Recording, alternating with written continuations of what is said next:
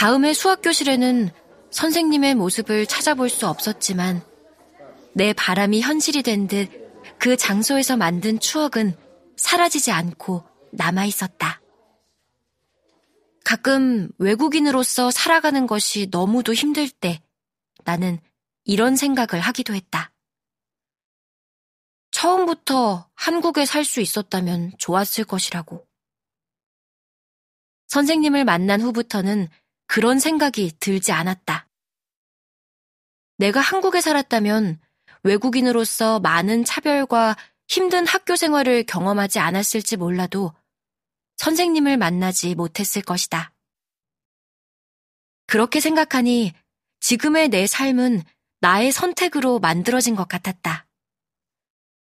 어린 나이에 이민은 내가 내린 결정이 아니었지만 내게 과거를 바꿀 기회가 주어진다면 그것을 잡지 않을 것이었으므로. 그때부터는 만약에라는 생각을 하지 않고 삶의 순간마다 나의 최선을 다했다.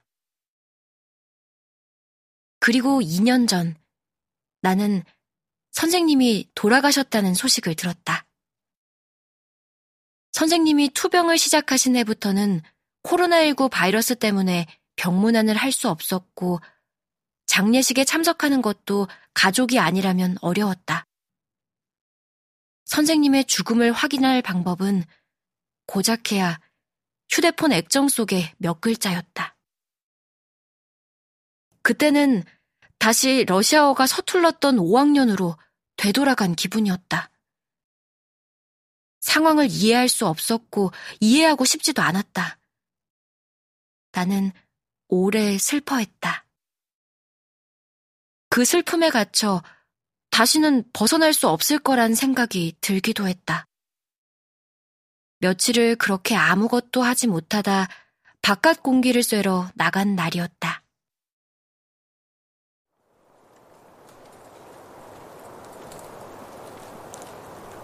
때마침 내리기 시작한 눈이 세상을 고요하게 만들며 내 손바닥 위에 내려앉았다.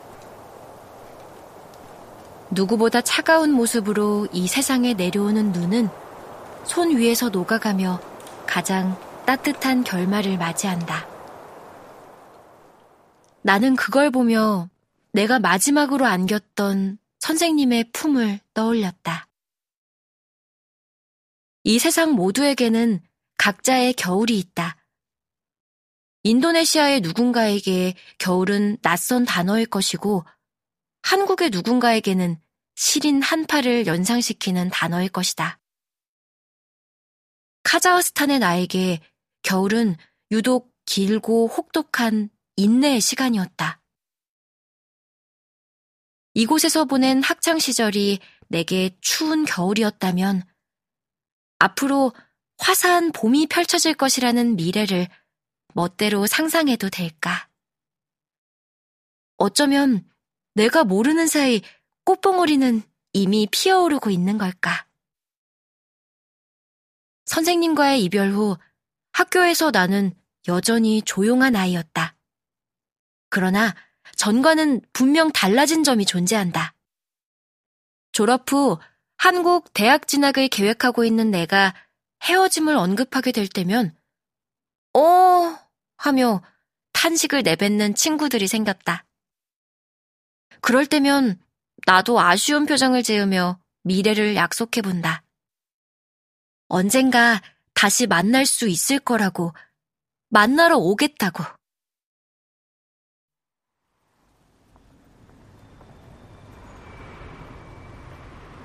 올해 또 한 번의 겨울이 지나갔다. 누군가를 사랑하고 또 떠나보낼 수 있는 계절은 앞으로도 무수히 반복될 것이고, 내게는 금방 다시 아픔이 찾아올지 모른다. 하지만 선생님이 내게 쥐어주신 차 한 잔의 온도를 기억하는 한겨울은 내게 영영 따뜻한 계절일 것이다. 나는 추위를 사랑하는 법을 배워나가고 있다.